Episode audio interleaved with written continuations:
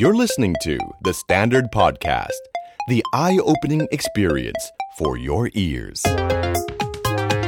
The Power Game กับผมสอละคนอดุญญานนท์คุยการเมืองเป็นเรื่องสนุก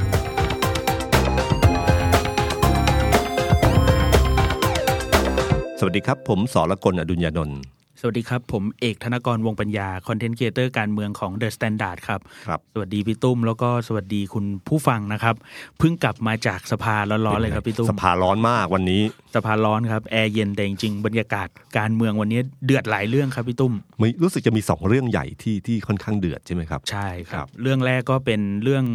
กรรมธิการ CP TPP ครับกับอีกเรื่องหนึ่งก็คือเรื่องที่ร้อนมาจากนอกสภาก็คือเรื่องคุณวันเฉลิมอ๋อที่ถูกอุ้มหายไปที่กัมพูชาครับอืมเรื่องนี้ติดเทรนด์ทวิตเตอร์ด้วยใช่ไหมคครัรับบค่อนค่อนข้างค่อนข้างเป็นเรื่องที่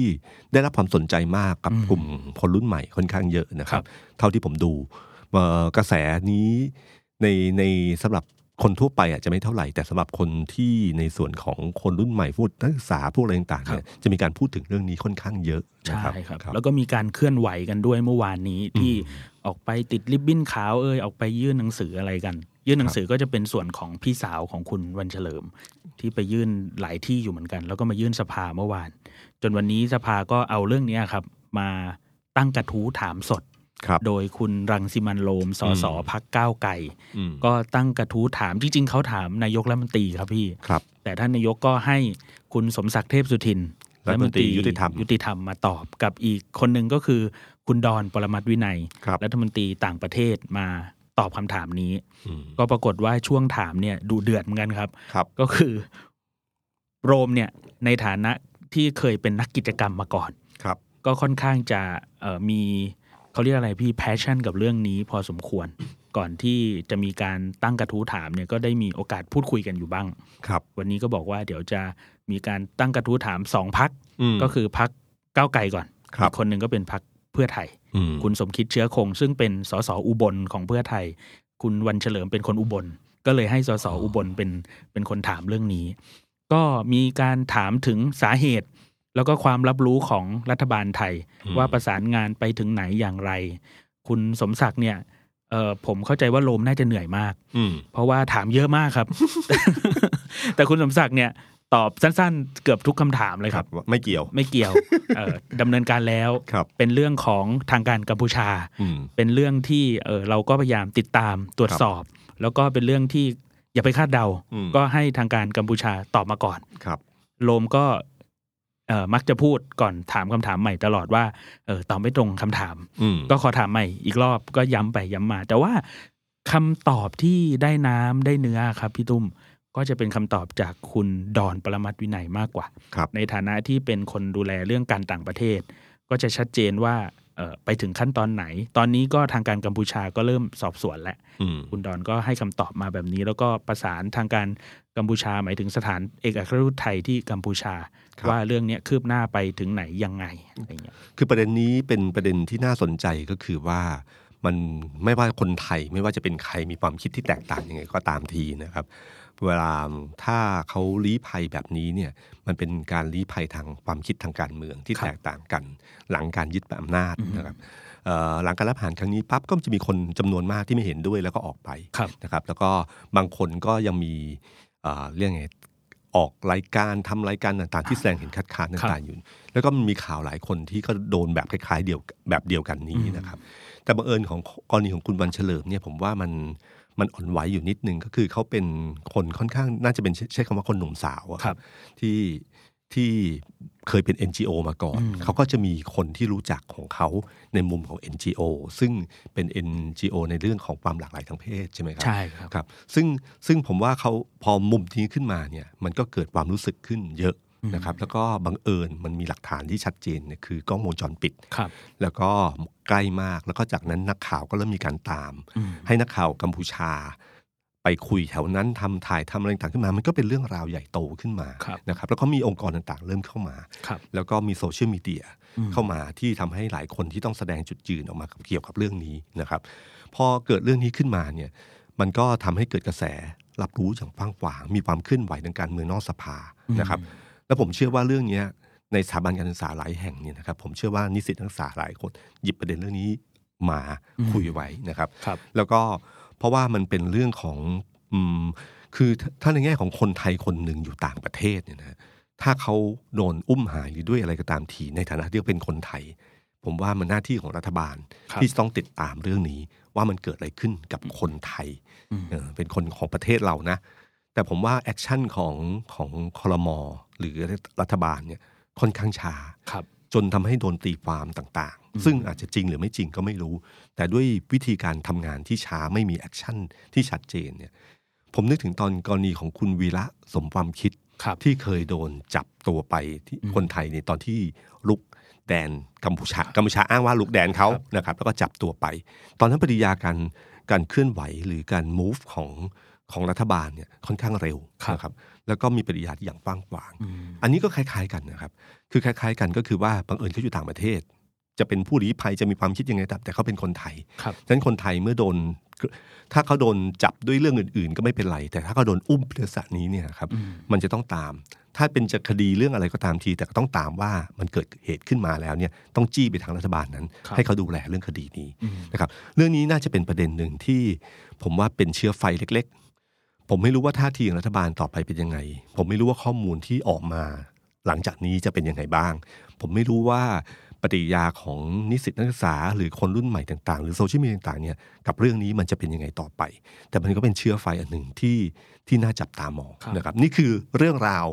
ใช้คำว่าเรื่องราวนอกสภาก็ได้ ไม่เกี่ยวกับพรรคการเมืองไม่เกี่ยวอะไร แต่เรื่องของคนคนหนึ่งกับความคิดทางการเมืองเรื่องนี้นะครับ เรื่องที่สองก็คือเรื่องของ C CPTPP ใช่ไหมครับเรื่องนี้เป็นเรื่องที่ชัดเจนว่าเป็นเรื่องในสภาแน่นอนนะครับ อยู่ดีๆเอ่อ แนวคิดนี้เป็นแนวคิดที่พลเอกประยุทธ์ และก็ทางรัฐบาลในช่วงที่ผ่านมาพยายามผลักดันตลอดเวลาครับคุณสมคิดก็ได้ไปเอ่อถ้าเราดูข่าวเก่าๆนะครับตอนสมัยก่อนเนี่ยคุณสมคิดก็ไปสัญญากับทางทูตของญี่ปุ่นครับของใครๆต่างๆมากที่มาชักชวนของนิวซีแลนด์ซึ่งเขาอยู่ในกลุ่มนี้อยู่แล้วครับให้ชวนไทยเข้าไปด้วยเนี่ยก็มีสัญญาอาจจะไม่ได้ร้อยเปอร์เซ็นแต่คิดว่าจะผลักดัน แล้วก็มีการผลักดันมาตลอดนะครับผ่านกระทรวงพาณิชย์ครับซึ่งกระทรวงพาณิชย์ตอนนั้นคือคนคุณสนธิรัตน์ เป็นรัฐมนตรีว่าการกระทรวงพาณิชย์ก็ move เรื่องนี้ต่างๆ มาเรื่อยนะครับ จนถึงไคลแม็กซ์ตอนช่วงนี้ ซึ่งเป็นช่วงที่การเปลี่ยนผ่านเข้าสู่รัฐบาลจากการเลือกตั้งแล้วครับรัฐมนตรีพาณิชย์ก็เปลี่ยนไปเป็นคุณจุลินทร์ครับนะครับท่าทีของคุณจุลินทร์ค่อนข้างชัดเจนมาโดยตลอดว่าไม่ค่อยเห็นด้วยกับเรื่องนี้เท่าไหร่นะครับอ่าเรื่องเข้าครับคลมก็ถอนอะไรต่างๆเนี่ยแล้วล่าสุดก็น่าน่าเห็นน่าน่าสนใจก็คือว่าที่เขาบอกว่าตอนเนี้ยทางรัฐเอ่อ ทางพรรคประชาธิปัตย์ทั้งหมดก็ยกมือให้กับการตั้งกันมาธิการขึ้นมาครับการดึงเรื่องเข้าสู่สภาแล้วตั้งกันมาธิการ คุณจุลินทร์ใช้คำว่าเริ่มนับหนึ่งอืมเริ่มนับหนึ่งหมายถึงว่าไอ้สิ่งที่จะเจรจาทั้งหมดเนี่ยไม่ใช่แล้วนะครับเรื่องทั้งหมดอยู่ที่สภา สภาจะว่างไงกับเรื่องเหล่านี้ แล้วเริ่มต้น ถ้าใครตามรู้กระบวนการเรื่องนี้ดี ก็รู้ว่าพอเข้าสภาปั๊บเรื่องมันยาวแน่นอนครับมันจะไม่ใช่สั้นแล้ว มันจะยาวแน่นอน เรื่องนี้กว่าจะพิจารณาเสร็จ ที่สำคัญก็คือว่า มันเป็นความร่วมมือของหลายพักนะครับครับกระทู้เรื่องนี้อืมอืมอยู่ดีๆ เรื่องการตั้งกันมาธิการ ซึ่งมันอยู่เรื่องหลังครับๆนะครับเอ่อมีคนยื่นสามสี่ลายที่เห็นนะครับ ก็มีคุณสุประชัยใจสมุทรของครับภูมิใจไทย หมอละวีครับของของพรรคพลังธรรมใหม่อ่าครับกลุ่มแล้วกลุ่มพรรคเล็ก แล้วก็คุณวีรกรคำประกอบอ่านะพลังประชารัฐ ซึ่งก็อยู่พลังประชารัฐเหมือนกันครันะบกับคุณสมคิดนะแต่เขาก็มี move อีกอันหนึ่งแล้วก็คนที่ ขอให้เลื่อนยตินี้ขึ้นมา คือคุณคุณชินวรบุญยเกียรติอ่าซึ่งเป็นสสของพรรคประชาธิปัตย์ครับในฐานะรองประธานวิปรัฐบาลอืมครับเขาก็หยิบเรื่องนี้ขึ้นมาให้มาเป็นเรื่องด่วนครับแซงเรื่องอื่นขึ้นมาอืมก็หยิบกลายเป็นเรื่องใหญ่ เพราะเรื่องนี้ผมว่าจับตาดีๆ ว่าเรื่องนี้บางทีมันจะเป็นเรื่องปมบางสิ่งบางอย่างเก็บไว้นะครับครับแล้วคนที่รับบทหนักกับเรื่องนี้คือคุณสมคิดอืมกับพลเอกประยุทธ์นะฮะเอ่อดู แต่หนักที่สุดน่าจะเป็นคุณสมคิดนะครับนะครับ เป็นต้นคิดเรื่องนี้อ่าก็แม้ว่าคุณสมคิดพยายามบอกว่าไม่เกี่ยวแล้ว เพราะตอนนี้คนที่เป็นรองนายกที่ดูแลข่าวส่งพาณิชย์คือคุณจุลินทร์คือเป็นทั้งรองนายกแล้วก็อ่าเป็นรัฐมนตรีพาณิชย์ฉะนั้นดูแลเรื่องนี้ไม่เกี่ยวกับเขาแล้วนะครับครับแต่เรื่องนี้ที่ชงกันขึ้นมาเรื่องเอ่อมาตั้งแต่นานแล้วก็คือตั้งแต่สมัยคุณสมคิดดูแลเรื่องนี้ตั้งแต่สมัยรัฐบาลคอสชนะส่วนรับคุณจุลินก็พยายามจะบอกว่าผมก็ไม่เกี่ยวเหมือนกัน เป็นที่คุณสมคิดครับ ไปถามคุณสมคิดเลยครับ หรือบางทีก็โบยไปถึงว่าไปถามนายกไปเลใช่ยนะคใช่รับครับก็คือชัดเจนว่าผมไม่เกี่ยวนะครับเพราะเรื่องนี้ผลกระทบมันกว้างขวางอยู่นะครับ มีการวิพากษ์วิจารณ์ค่อนข้างเยอะครับ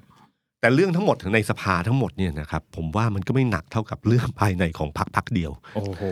คือพรรคพลังประชารัฐเราพูดเรื่องนี้มาสองสามตอนนะครับ เพราะว่าจับประเด็นได้ชัดเจนว่าเรื่องนี้จะเป็นเรื่องใหญ่ที่สุดที่มีผลต่อเสถียรภาพรัฐบาลนะคครัรับบไม่มีเรื่องใหญ่ ใหญ่เท่ากับเรื่องนี้ ไม่มีใครล้มรัฐบาลได้ นอกจากล้มกันเองนะครับ แล้วก็นักข่าวก็ตามแต่เรื่องนี้กันเกือบทุกวันครับเออถามกันทุกวันจนกระทั่งคุณสมคิดพยายามจะบอกว่าช่วยกันถามเรื่องอื่นบ้างอะไรอย่างเงี้ยครับ แต่ก็ออกมาแถลงใช่ คือคนสมคิดนี่ชัดเจนก็คือนักข่าวจะรู้ว่าถ้าจะไม่พูดส่วนใหญ่จะพูดน้อยใช่ครับนะครับเอ่อนานๆจะพูดทีอืมแล้วโดยเฉพาะเรื่องการเมืองจะไม่ค่อยพูดเท่าไหร่ บางทีก็ไม่เจอตัวเลยนะครับพี่ตุ้มน้อยมากที่จะออกมาเดินในในทำเนียบครับหรือเดินให้นักข่าวเจอครับพี่ครั้งนี้ปักหลักพูดเลยโอ้โหแล้วปักหลักแล้วก็นักข่าวก็ไม่ได้ถามนำเลยเลยนะครับ รู้สึกว่าพอแล้วแต่ท่านท่านรองจะว่าอะไรก็เริ่มพูดแล้วนะครับ ก็ก็หยิบประเด็นประเด็นสำคัญคือหยิบประเด็นเรื่องคนดีขึ้นมาอืมคือเหมือนกับว่า การเมืองแบบนี้จะไม่ให้มีคนอ่าคนดีๆ จะหายไปหมดนะเออถ้าเกิดว่าแบบเออไม่รักษาคนดีๆ เอาไว้เข้ามาแล้วก็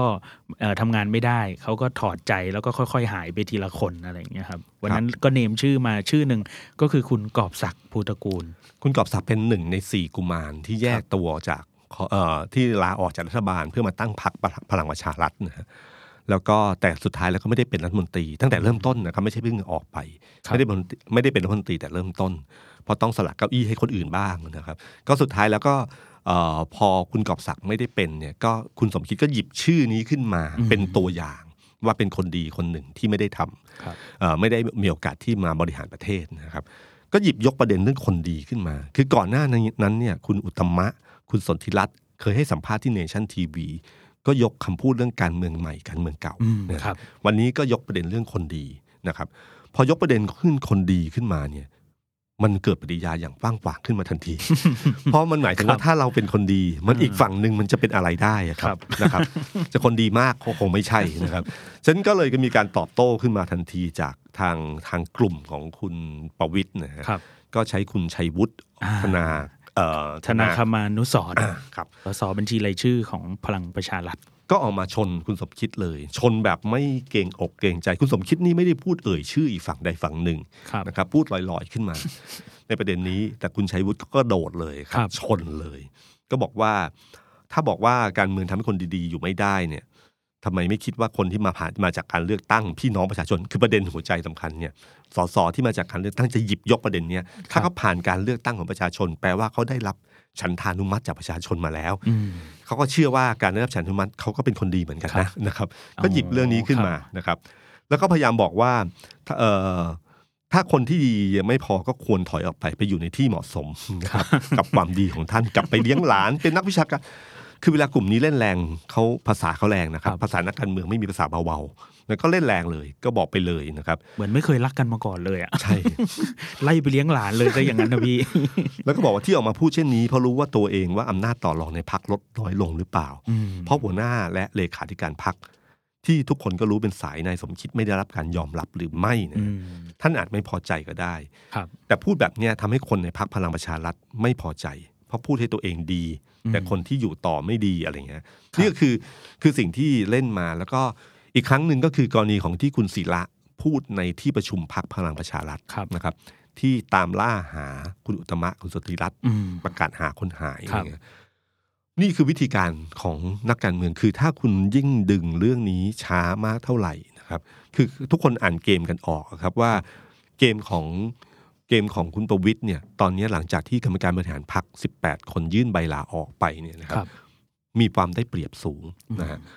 ก่อนหน้านั้นตอนที่ยังไม่มีการยื่นเอ่อยื่นใบลาออกเนี่ยฐานของสสก็เริ่มแกว่งไม่แน่ใจว่าอยู่ฝั่งไหนนะครับครับนะครับแต่แต่พอพอพอเกิดเหตุนี้ขึ้นมาปั๊บเสียงมันเริ่มเปลี่ยนอืมฉะนั้นสิ่งที่ที่เหมือนกับว่ากลุ่มคุณสมคิดคุณอุตตมะคุณสนธิรัตน์สู้ก็คือหนึ่งใช้เครือข่ายที่เขามีอยู่แล้วครับนะครับ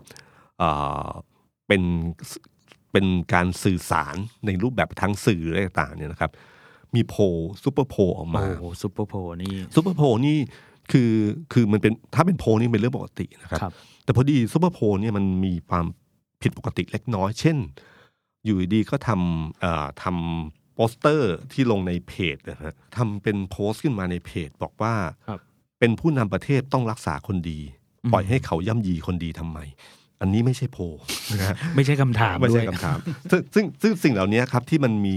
มีทำให้เกิดปฏิกิริยาของอีกฝั่งหนึ่งรู้สึกว่าโพลนี้มันไม่ค่อยเป็นธรรมกับเขามากเป็นไปได้ไหมก็เลยว่าตอบโพลเขาอยากจะสะท้อน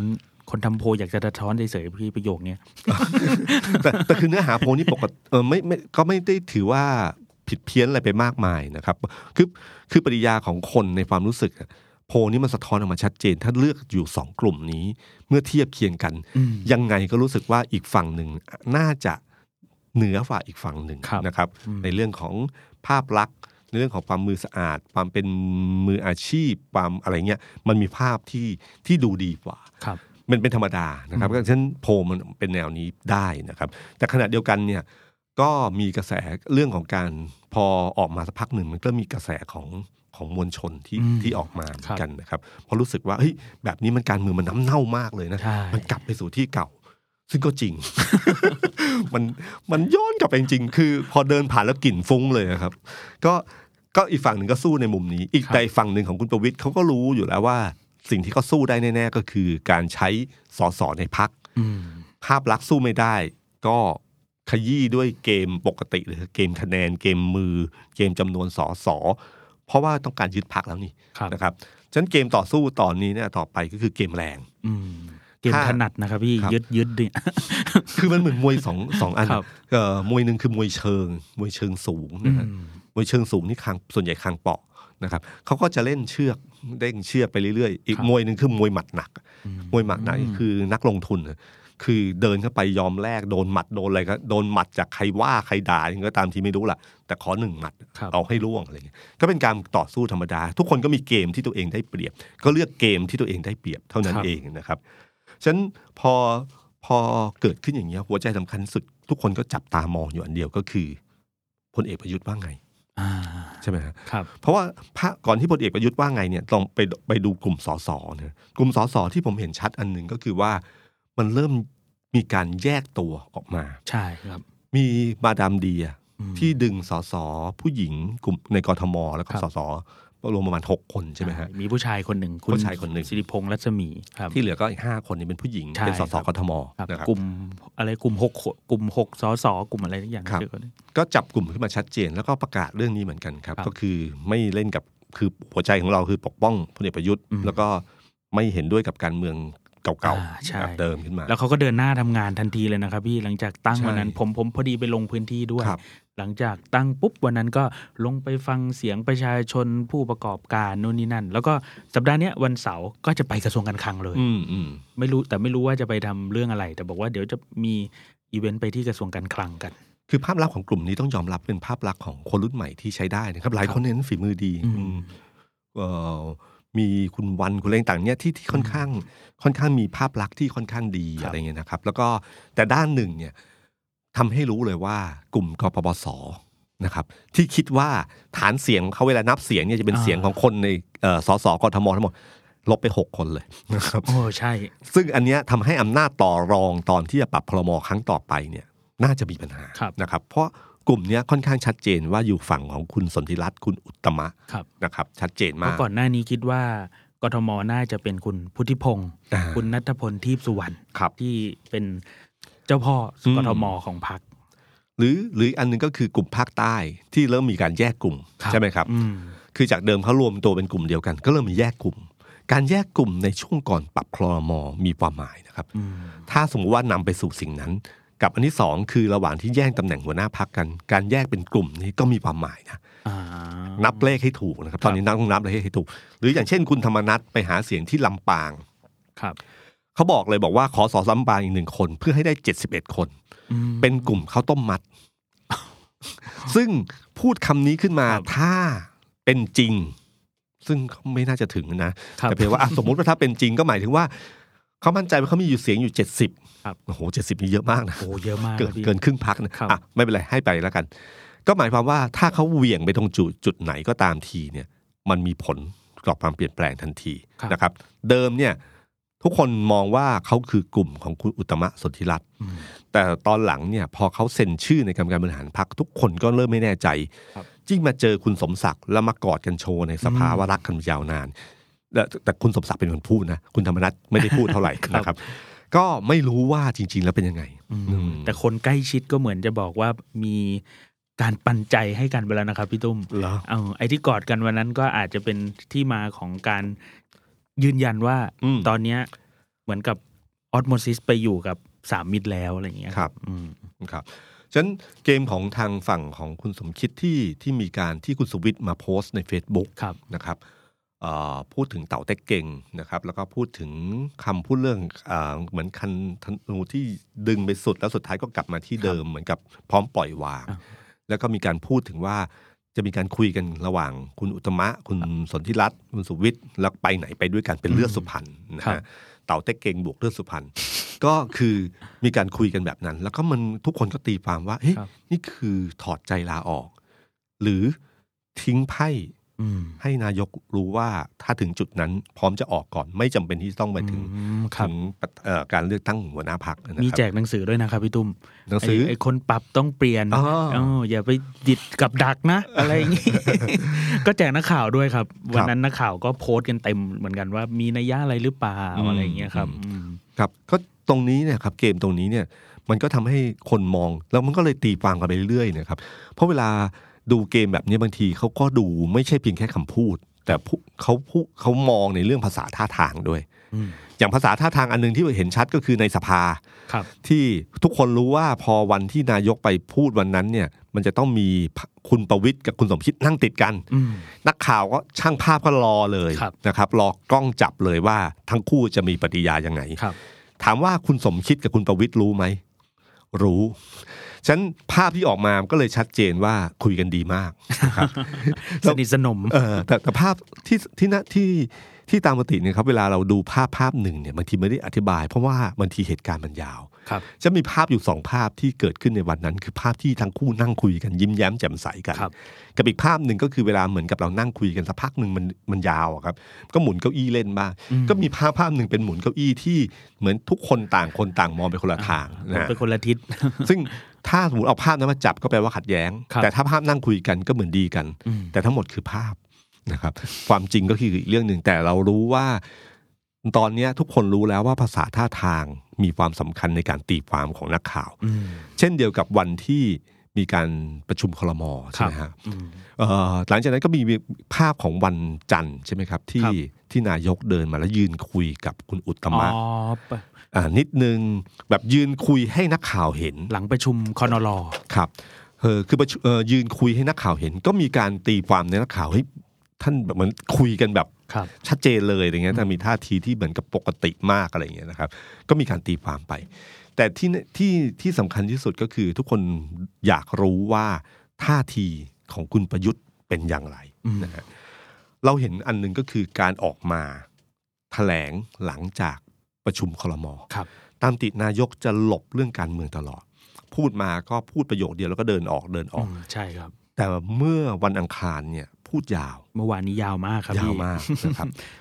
คือแล้วก่อนตที่อบหลายประเด็นด้วยใช่ครับก่อนหน้านั้นก็มีข่าวว่าในที่ประชุมคลมก็พูดชัดเจนว่าอำนาจปรับคลมอยู่ที่เขาอ่าใช่ครับตอนมาพูดกับนักข่าวก็ชัดเจนอีกเหมือนกันว่า ยืนยันว่าที่มีข่าวทุกกันว่าทุกวันเนี่ยนะ เป็นการเปลี่ยนแปลงนี่ผมไม่ได้เกี่ยวข้องอะไร เป็นเรื่องของแต่ละพักดำเนินการครับคือแยกเรื่องสองเรื่องออกจากกัน คือเรื่องพักกับเรื่องคลมอืมเรื่องพักก็ให้ปล่อยไปดำเนินกันไป ส่วนการเปลี่ยนคลมเป็นเรื่องของผมครับผมรู้เองว่าจะพิจารณาได้เมื่อไหร่อย่างไร แต่คงไม่ใช่ตอนนี้ แล้วก็เหน็บนิดนึงบอกว่าไม่ต้องเสนอตัวกันมาเยอะแยะ ขนาดนี้ครับพักร่วมก็มีหลายพักใครจะเป็นใครไม่เป็นไงก็ไม่ได้คิดสักอันวันนี้ขอทำงานไปก่อนครับนะฮะแล้วก็ บอกบอกเลยบอกว่าการปรับพลมเนี่ยถ้าปรับเมื่อไหร่จะบอกเองอืมบางทีก็ไม่ต้องบอกผมปรับเอง เป็นการตัดสินใจของนายกแต่เพียงผู้เดียวในการปรับคลมและมีสัดส่วนของแต่ละพักอยู่ แล้วก็เป็นเรื่องของแต่ละพักว่ามาครับแล้วก็พูดประโยคหนึ่งที่บอกว่าก็ให้พักเสนอมาถ้าไม่อืมถ้าไม่เห็นด้วยเขาก็จะขอเปลี่ยนตัวอ่าเออมีรายชื่อของตัวเองอยู่ครับอะไรอย่างงี้ครับคือให้ชัดเจนว่าอำนาจปรับคลมอยู่ที่ไหน เพราะหัวใจสำคัญของการเคลื่อนไหวทั้งหมดในการเปลี่ยนแปลงหัวหน้าพักมันอยู่ที่การไม่เขาไม่ได้อยากเป็นหัวหน้าพักเลขาตำแหน่งอะไรในพักนะครับครับเขาอย่างเดียวว่าขอให้มีการเปลี่ยนแปลงในพักเพื่อนนำไปสู่สำคัญคือการปรับพลมออืมแล้วทุกคนก็คือว่าอยากปรับเปลี่ยนไปนั่งเก้าอี้ที่ใหญ่กว่านั้น หรือคนที่ไม่ได้เป็นก็จะได้เป็นอืมฉะนั้นหัวใจสำคัญอยู่ที่ปรับพลมนายกก็ยึดกลุ่มหัวใจเลยบอกว่าอำนาจอยู่ที่ผมครับนะครับ ก่อนหน้านั้นคุณสมศักดิ์ให้สัมภาษณ์ว่าเหมือนกับบอกว่า ทุกพักก็มีโควต้าของตัวเองอยู่แล้วครับนะครับ การพูดอย่างนั้นความหมายอันหนึ่งก็คือว่าจริง ๆ เป็นเหมือนกับเป็นอำนาจของพักที่อยากจะให้ใครนั่งตรงไหน มันเหมือนประชาธิปัตย์นะครับ ที่มีการประชุมกันแล้วก็เลือกกันว่าใครจะนั่งตรงไหนอืมถ้าคุณประยุทธ์คิดว่าแยกตัดขาดออกจากพรรคพลังประชารัฐ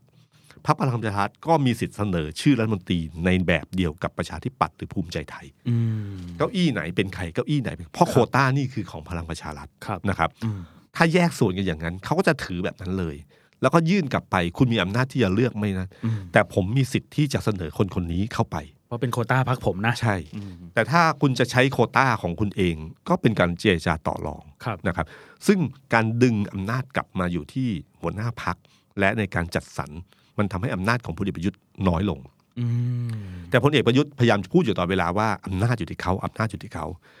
ผมก็เชื่อว่าเกมนี้จริง ๆ ก็คือเป็นเกมของของกินทีละคำอะครับ คือตอนนี้เอาหัวหน้าพักให้ได้ก่อนอืมนะครับ ที่เหลือเดี๋ยวค่อยว่ากัน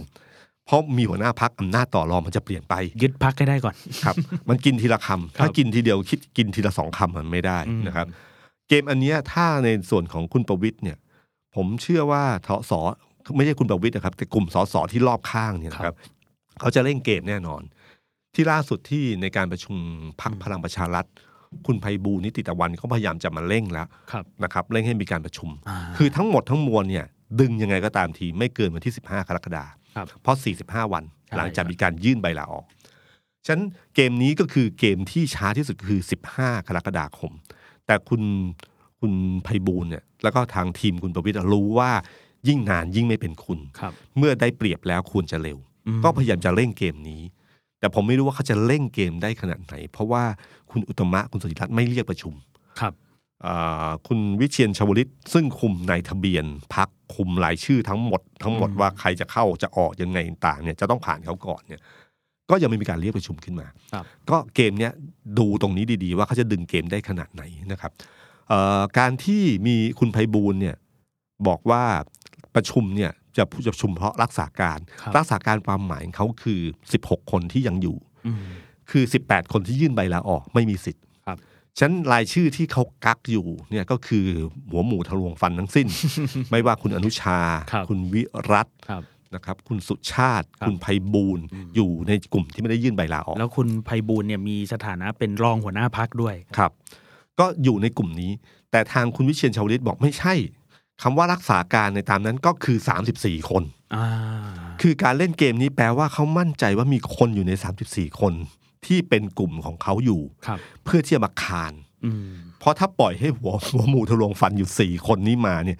กลุ่มเนี้ยอาจจะสู้ไม่ได้ เพราะมันไม่มีสสอาชีพอยู่ในนั้นที่อยู่ในฝั่งเขาเท่าไหร่พอสามสิบสี่คนเหมือนจะประชุมทีหนึ่งต้องใช้องค์ประชุมเยอะขึ้น ถูกไหมพี่อ่าในในการที่จะทำให้มัน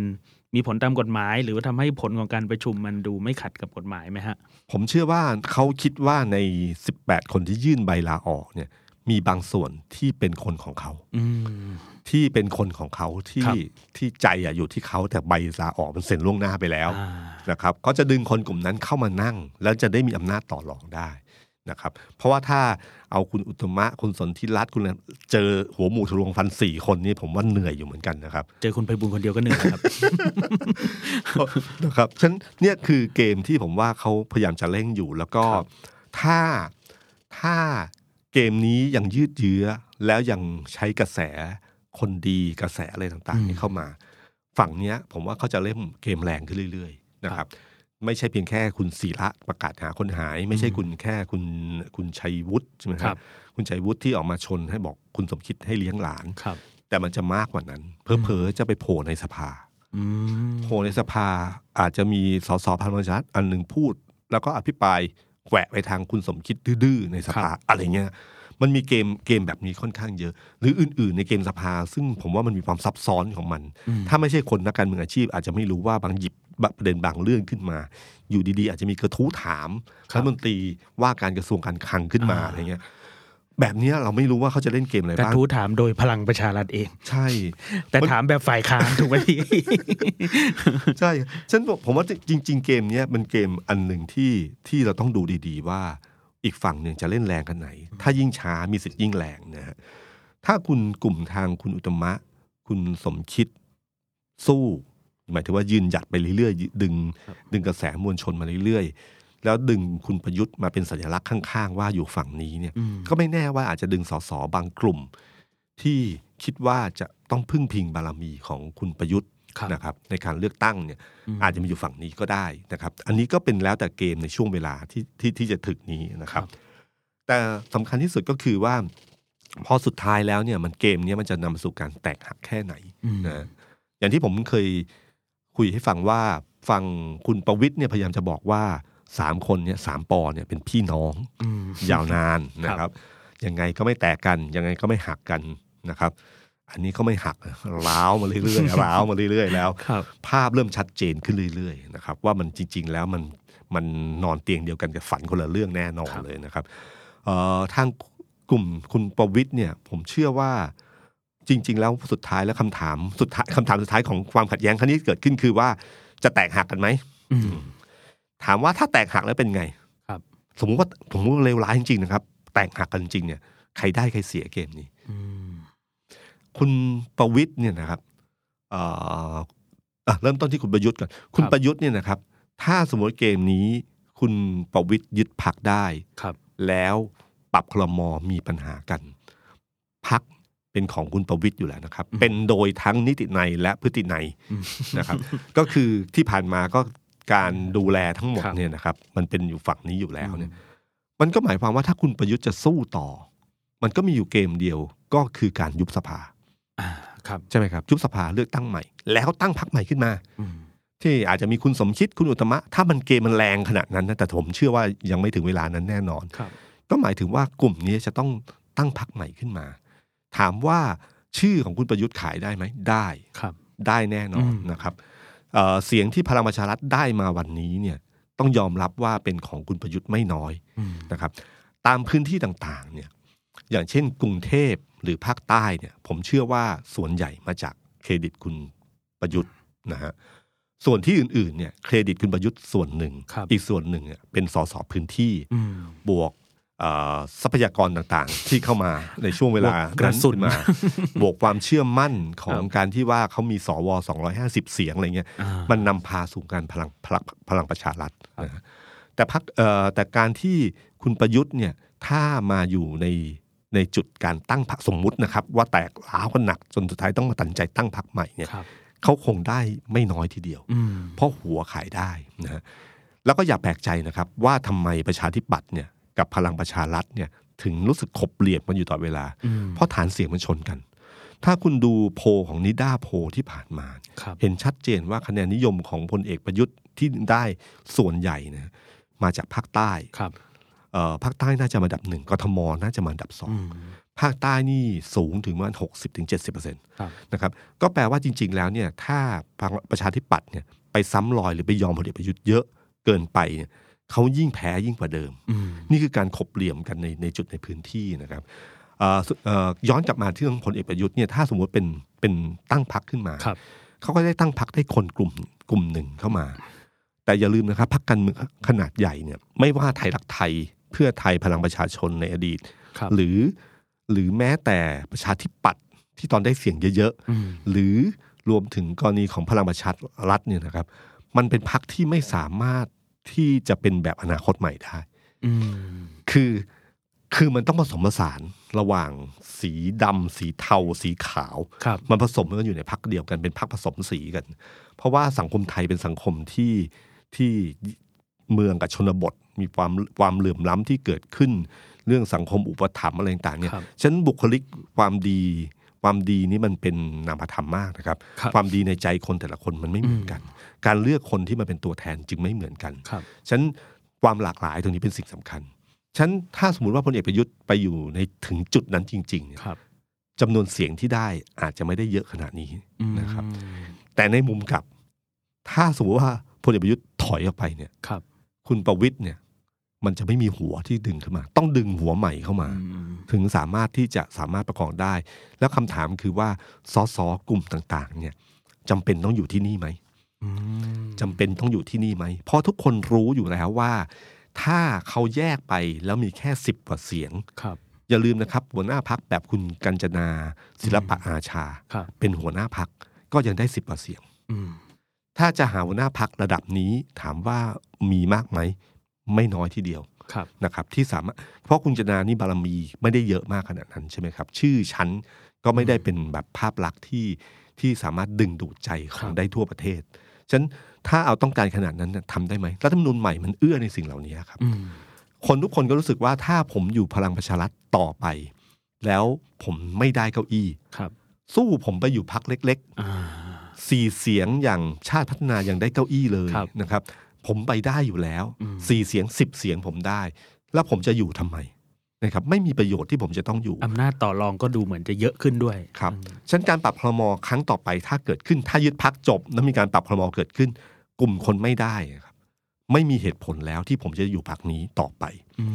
ผมนึกถึงคุณสุภาสุชาติชมกลินครับณนึกถึงคุณอนุชานะคะใส่อ่าถ้ายังไม่ได้อีกเนี่ยนะมันไม่มีเหตุผลในการอยู่พักนี้แล้ว นะครับ ก็อยู่พักไหนก็ได้ ผมสมมติว่าผมไปฝังตัวอยู่พักชาติไทยพัฒนาอืมแล้วผมมีกลุ่มของผมอยู่ประมาณสักหกเสียงเนี่ยอยู่ในนั้นครับผมมีสิทธิ์ได้หนึ่งรัฐมนตรีอืมโดยที่ไม่ได้สังกัดพลังประชารัฐสังกัดอีกพักหนึ่งครับนะครับ ถ้าเกมเป็นอย่างนี้เนี่ยเขาแปลว่าจริง ๆ แล้วเนี่ยสุดท้ายแล้วมันอาจจะนำไปสู่การแตกหักในอนาคตได้ เพราะถ้าทุกสสทุกกลุ่มคิดกันอย่างนี้ครับนะครับ มันมีโอกาส ถ้าเหตุการณ์วันนี้เกิดขึ้นในปีที่สาม ของสภารับรองได้เห็นแน่นอนนะฮะเอ่อเกมครั้งเนี้ยมันอยู่ที่ทั้งคู่แหละครับวันอยู่ที่พลเอกประยุทธ์กับพลเอกประวิตยเนี่ยจะประสานมือกันได้แค่ไหนนะฮะเพราะว่าเอ่อหลายคนก็วิเคราะห์แล้วว่างานเนี้ยพลเอกประยุทธ์พลาดไปตอนที่จัดตั้งรัฐบาลครั้งนี้ครับคือให้อำนาจพลเอกประวิตยน้อยเกินไปอืมเรานึกถึงภาพของพี่น้องนะฮะแล้วยิ่งทหารนะทหารมันมีวิธีเอ่อระบบ ระบบอาวุโสครับค่อนข้างเยอะครับถ้าเราจำได้นะครับ ตอนพลเอกประยุทธ์เนี่ยพลเอกเสรีเอ่อพลตำรวจเอกเสรีพิสุทธิ์เนี่ยนะครับ โจมตีพลเอกประยุทธ์มาตั้งแต่ตอนหาเสียงเลือกตั้งอย่างหนักหน่วงอ่าใช่ครับพลเอกประยุทธ์ไม่เคยพูดถึงเลยอืมแม้แต่ในสภาถ้าไม่ถึงจุดนั้นจริงๆเนี่ยก็ไม่ออกนะครับอืมมันมีความเกรงใจในระบบอาวุโสอยู่พอสมควรครับนะครับ เช่นเดียวกันกับคุณนึกถึงอยู่บ้านเดียวกันมาสามคนพ ลเอกประวิตยกับพลเอกประยุทธ์เนี่ยห่างกันสิบกว่าปีนะครับเอ่อถ้าถ้าเราพูดกันเอาง่าย ๆ ว่า สมมุติว่าเดินมาสามคนแล้วหาเก้าอี้นั่งไม่ได้ ผมเชื่อว่าพลเอกประยุทธ์ประยุทธ์เนี่ยสมัยนั้นนะครับครับสมัยเป็นร้อยตีเนี่ย คงยกเก้าอี้ให้พลเอกประวิตยอืมใช่ไหมครับ มันเป็นเรื่องอาวุโสธรรมดา มันเห็นกันมาแบบนั้นมาตลอดครับนะครับ จนวันหนึ่งเนี่ยนะครับ วันหนึ่งเนี่ย พอตอนที่การรับอาหารเกิดขึ้นเนี่ย พลเอกประยุทธ์มีเก้าอี้เป็นของตัวเองนะฮะเก้าอี้ตัวนั้นเป็นเก้าอี้ที่ดึงมาจากคุณยิ่งรักษณ์แล้วมานั่งเองครับนะครับ แล้วก็ดึงพลเอกประวิตยมาร่วมอ่าครับแล้วตอนช่วงนั้นนี่ก็เป็นช่วงที่โอเคเก้าอี้นี้เป็นของคุณเพราะคุณได้ถึงนี้มาครับแต่พอวันเลือกตั้งเนี่ยครับอืมช่วงเลือกตั้งพรรคพลังประชารัฐหาเสียงเลือกตั้ง คนที่ดึงเอ่อหาเก้าอี้มาให้พลเอกประยุทธ์นั่งในตำแหน่งรัฐมนตรี ไม่ใช่พลเอกประยุทธ์นะฮะอืมถ้าถ้าพลเอกประวิตย เชื่อว่าพรรคพลังประชารัฐหมดเนี่ยแปดสิบเปอร์เซ็นมาจากเขาในการจัดการทั้งคนทั้งอะไรต่างๆ ทั้งหมดเนี่ยนะครับเขาก็รู้สึกว่าเขาเนี่ยนะน่าจะเป็นคนที่ยกเก้าอี้มาให้พลเอกประยุทธ์นั่งอืมจะถูมันไม่เหมือนกันขึ้นะมันไม่เหมือนกันนะครับครับ แต่ก่อนเป็นเก้าอี้ของน้องแต่นี่พี่ยกเก้าอี้ให้น้องนั่งอ่าถ้าเขารู้สึกอย่างนั้นขึ้นมาเมื่อไหร่นะครับ แล้วพอมีอำนาจขึ้นมาแล้ว ให้เขาเป็นรองนายกแล้วไม่มีอำนาจในมือเลยอืม ซึ่งในการเมืองทุกคนรู้อยู่แล้วครับว่าถ้ายิ่งนานวันยิ่งนานวันอืมบารมีมันจะหายไปเรื่อยๆ ถ้าคุณไม่มีตำแหน่งครับ ในขณะที่เอ่อน้องที่ใกล้ชิด คือพี่ที่ใกล้ชิดกว่า คือพลเอกอนุพงศ์ได้รัฐมนตรีมหาดไทยโอ้โหอำนาจแบบเยอะมาก คือในแง่สามคนเนี่ยพลเอกประยุทธ์เนี่ยสนิทกับพลเอกอนุพงศ์แน่นอน เพราะว่าเก้าอี้ติดกันมคือจากพบทบปั๊บแล้วก็ยกให้พลเอกประยุทธ์ครับขึ้นมาเป็น แต่กับพลเอกประวิตยเนี่ยห่างกันมากครับความผูกพันมีอยู่ มแล้วมนตรีมหาดไทยให้กับพลเอกอนุพงศ์แต่พลเอกประวิตยพี่ใหญ่นะครับ ที่จัดการทั้งหมดภายในพักพลังประชารัฐเนี่ยนะครับ ถ้าพลเอกประวิตยเขาเชื่ออย่างนั้นนะครับเขาก็รู้สึกว่าเอ๊ะทำไมเขาเล่ารองนายกเฉยๆแล้วไม่มีอื่นๆเลย อื่นๆก็มีนะพี่ก็ไปตรวจผักตบ ไปปลูกป่า ไปภัยแล้งช่วยภัยแล้งซึ่งครับเออซึ่งแบบนี้ครับ พอเกิดขึ้นมามันมันมีโอกาสที่จะน้อยใจโดยที่ไม่พูดนะอืม ฉะนั้นยิ่งถ้ามีคนรอบข้างเข้ามา มีคนเออรอบข้างที่เป็นเพื่อน มีอะไรต่างเข้ามา มันก็มีสิทธิ์ที่จะก่อให้เกิดสิ่งครับเหล่านี้ขึ้นมาอืมนะครับ แล้วแล้ววันนี้พอวันที่พลเอกประวิตยตัดสินใจเอ่อยึดพักคืน เป็นหัวหน้าพักสมมติสำเร็จนะครับ